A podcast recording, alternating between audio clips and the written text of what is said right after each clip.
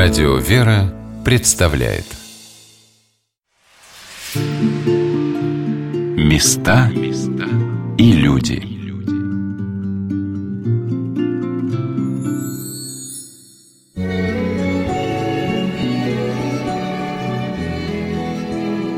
Золотые деньки подарила эта осень городу Переславлю-Залесскому накануне праздника Покрова Божией Матери – Золотое солнце озарило Плещеево озеро тысячами сияющих огней. Золотой покров услал дорожки аллеи, скверов.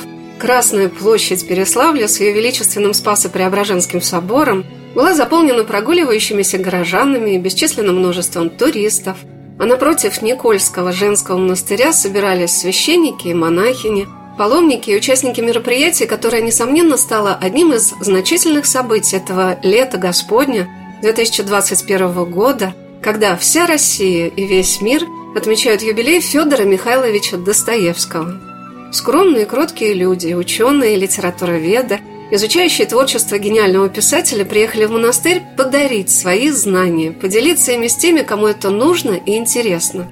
И вдохновило их собраться в этом месте еще одно замечательное событие – создание на этой земле, установка и теперь на века – одного из прекрасных примеров того, как настоящее искусство притягивает в свою орбиту множество людей. 12 июня этого года напротив Никольского монастыря был установлен памятник Федору Михайловичу Достоевскому. Здравствуйте, дорогие друзья! У микрофона Анна Шалыгина. Сегодня мы побываем в городе Переславле-Залесском, где 800 лет назад родился святой благоверный князь Александр Невский – и где так значительно отметили еще один юбилей – 200-летие со дня рождения великого русского писателя, которого читает весь мир. Наша программа всегда приглашает слушателей приехать в какое-нибудь уникальное место. Но сегодня я предлагаю вам совершить паломничество к памятнику. Не только потому, что он не случайно стоит у стен монастыря, но и потому, что этот памятник особый, у монастырских стен нас встретила настоятельница обители матушка Игуменя Евстолия. И наша долгожданная, радостная встреча надолго запомнится ошеломляющим впечатлением от увиденного. Матушка Евстолия, заботливо подводя к памятнику, как будто знакомила нас с человеком, который стал еще одним насельником обители. Таким одухотворенным и живым он показался – для нас самих присутствие здесь Федора Михайловича – это ошеломляющее впечатление. Вот сколько я к нему не подхожу, сколько даже мыслями не возвращаюсь вот к этому событию, что Федор Михайлович теперь здесь с нами. Меня это вот как-то пронзает, можно сказать, до глубины души. Потому как лично в моей биографии Федор Михайлович очень большую роль сыграл. Я росла в семье, которая не была выцерковлена или была выцерковлена, но не в том поколении моих родителей. А мое знакомство, или точнее сказать, встреча встреча вот с Богом произошла в очень значительной степени благодаря проникновению и знакомству с произведениями Достоевского. Каждый человек, попадая за монастырские стены, может привнести в жизнь обители, а значит и в жизнь всей церкви, свой небольшой дар. Для Федора Михайловича Достоевского его поездка в Оптину пустыню увенчалась проникновением в жизнь русского монашества и созданием образа старца Засимы в его последнем романе «Братья Карамазовы».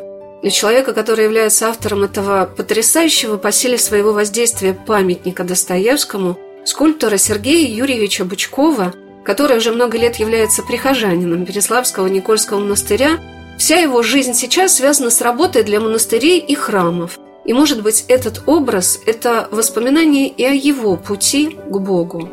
Просматривая накануне нашей встречи с Сергеем альбом с его работами – я была поражена, как несравненно он относится в своих скульптурах к их лицам. И оказалось, это дорогого стоит. Сергей поделился, насколько неожиданно для него самого создавался скульптурный портрет Достоевского даже представить не можете, как оно рождалось. Дело в том, что здесь, опять же, чудом Божьим, промыслительно, чтобы мне отсюда не уезжать, здесь у нас образовался в нашем городе Переславле цех увеличения и большая литейка. То есть, обычно все памятники я делал там в Москве, вокруг Москвы, там есть и мастерские, соответственно, производства. Тут мой старый приятель переехал тоже в Переславль лет 20 назад, ну, решил литейкой заняться. Постепенно он арендовал тут большой цех и сделал там вполне вполне в такую большую монументальную литейное производство, то есть где можно лить большие памятники. И, собственно, я начал здесь работать, не уезжая из Переславля. И вот он уже начал набирать большую фигуру. Это делается по маленькой с помощью специальной пунктир машины. Варится каркас, ну, как бы кратно увеличивая как бы вот по точкам в пространстве. Он начал вываривать это дело. И тут я заболел ковидом. И еще так как бы круто, что, в общем, попал в больницу, в реанимацию, провел 9 суток. И потом, в общем, на месяц я выключился и так вот, как говорится, по полной программе. А он в это время, значит, набирает, набирает. В общем, через месяц с небольшим вот этих своих ковидных приключений я приезжаю сюда, потому что, ну, у нас сроки, у нас все поставим. Мне надо, одним словом, залезать на эту фигуру, на леса и лепить там портрет, вот, про который вы спрашиваете. И вот это вот, может быть, он поэтому такой получился, что на самом деле я был совсем как бы, ну, невменяемый, что ли, потому что после этой больницы мог дышать только кислородом. И, собственно, вот так вот, отрываясь от кислородного аппарата, залезал туда. Но, это, надо сказать, это меня и подняло, потому что мне врачи грозили, что я буду дышать кислородом до июня и вообще как бы ходить с трудом буду. Но поскольку надо было лепить этот памятник, и вот Федор Михайлович, Федор Михайлович меня, так сказать, туда поднимал на эти леса, я там это, в муках и страданиях что-то такое там делал, и таким образом, в общем, уже кислородный аппарат остался, так сказать, за спиной, и потихоньку-потихоньку вот так он слепился, этот портрет. Матушка Евстолия, рассказывая о работах Сергея Юрьевича Бычкова, вспомнила о том, что в год столетия гибели святых царственных страстотерпцев Сергей также самоотверженно в течение Великого Поста смог создать скульптурную группу из семи образов семьи царя-мученика Николая II. А началось это удивительное соработничество художника и монастыря с образа Христа Спасителя. Гаденовский крест, можно сказать, соединил и монастырь, конечно, уже множество людей, вдохновленных делами и творчеством, и планами игумени Евстолии. И вспоминая ее рассказы о том, как здесь, на Переславской земле, начала возрождаться монастырская жизнь, все, что мы видим теперь, кажется фантастическим. Насколько русские обители в наши дни обогатились дарованиями их насельников. Ведь за скромными черными одеждами скрываются в прошлом ученые педагоги, художники архитекторы, и как нужны их знания, увлечения, интересы русской православной церкви. Ими создается уникальное оформление храмов, воплощаются неповторимые проекты, собираются под своды и покров монастырей лучшие силы и умы России. Сергей Юрьевич рассказал, как создавалась уникальная композиция памятника, которая совершенно неожиданно разворачивает перед нами не просто образ писателя, а множество смыслов и событий, которые рождает его присутствие на этой земле. А архитектурную часть, опять же, придумала игуменя Евстолия, которой в этом деле, кроме всего прочего, помогло ее образование, потому что она по образованию художник-постановщик. То есть вот эти вот пространственные вещи как раз вот. И она как-то вот меня так тоже вызвонила, сказала, приезжай, я придумала, как мы его будем ставить. Это я уже тогда работал над фигурой, над этой, но еще не было такого концептуального понимания, как это будет в пространстве, как это будет архитектурное решение. И вот она сзади вот поставила такой вот этот вот задник, тогда когда это был он сделан из коробки, то есть под какого-то принтера, уже была фигурка небольшая. А вы делаете маленький модель? Ну, сначала же, конечно, делается небольшая, ну, практически решение было уже найдено по фигуре, по пластике этому, по... И вот мы к этой фигуре, матушка приделала эту самую коробку, и она много значений как бы в ней читается, там это и стена такая, ну, это вот уже не мы, это уже зрители нам рассказывали, что это и вот эта вот расстрельная стена, то есть это вот эшафот его, и крылья, как крылья, и что там только нет. Но, в принципе, это еще необходимо для того, чтобы архитектурно поддержать, потому что, ну, как-то вот он немножко странно посмотрелся на фоне наших этих вот переславских заборов и всего такого прочего, а тут как бы появляется архитектурная ситуация, которая сразу его отделяет от городского пространства немножко. Но самым удивительным для всех явилось то, что памятник встал на свое уготованное ему место, хотя поначалу об этом никто и не помышлял. Матушка вспоминала, что хотелось поставить скульптуру внутри монастыря, а теперь, подъезжая к Никольской обители, вы увидите, как вас встречает Федор Михайлович Достоевский.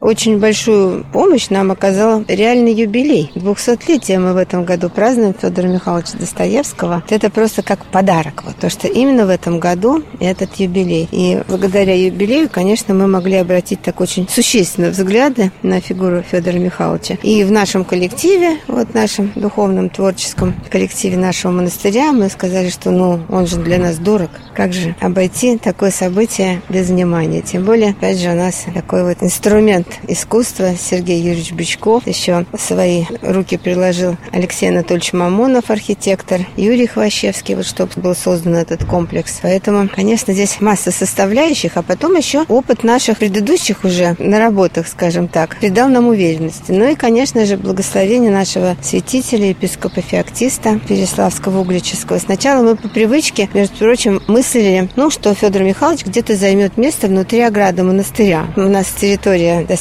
обширная, но на самом деле нигде как-то он там вот внутренне не помещался. И когда мы владыке предложили на рассмотрение, он говорит, да нет, говорит, монастыре не надо, говорит, а вот за оградой можно. И вот это было самое такое, даже я бы сказала, с богословской точки зрения, такое бесценное решение, потому что Федор Михайлович, он же миссионер. Он же должен приводить в монастырь. Он не внутри монастыря, а именно приводит в монастырь. Поэтому и оказалось место заранее как бы приготовленное. Мы уже там 10 лет назад с администрацией города этот участочек уже здесь выхлопотали. И получилось, что лучше места не придумаешь.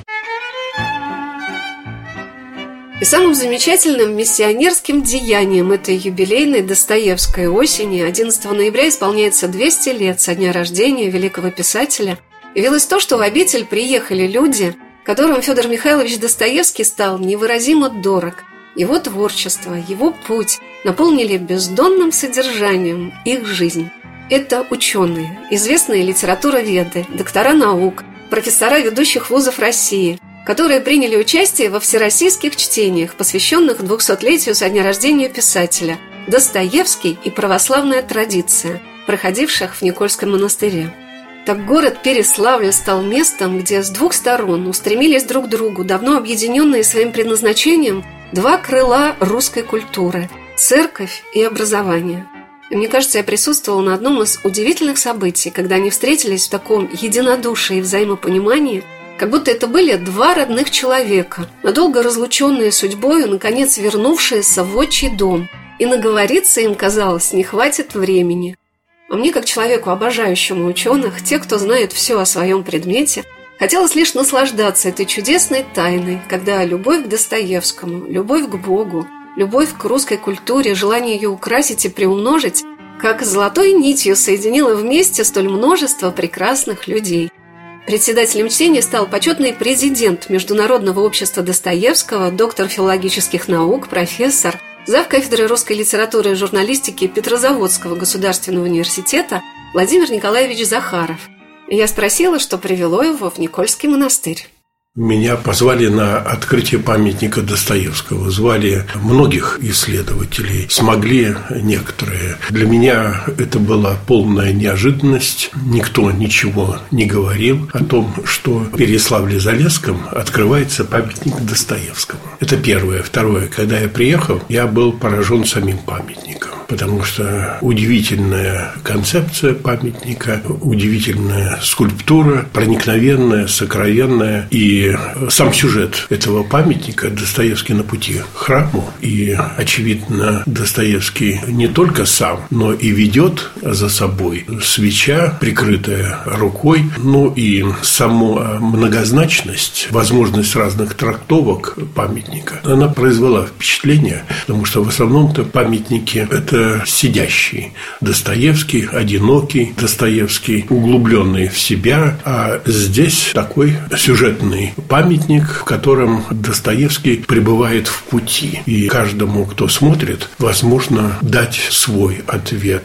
куда идет Достоевский. С одной стороны, ответ очевиден, к храму идет в монастырь, а с другой стороны, в общем-то, он не только идет, но и ведет за собой. Это все производит впечатление впечатление, мастерство скульптора, концепция памятника, но и те события, которые вокруг памятника последовали, потому что здесь в это время были и мероприятия, связанные с началом строительства Святой Софии Гаденова. Это тоже все производит впечатление. Я уехал при поднятом настроении, и эта эйфория не проходит и сейчас. Места и люди.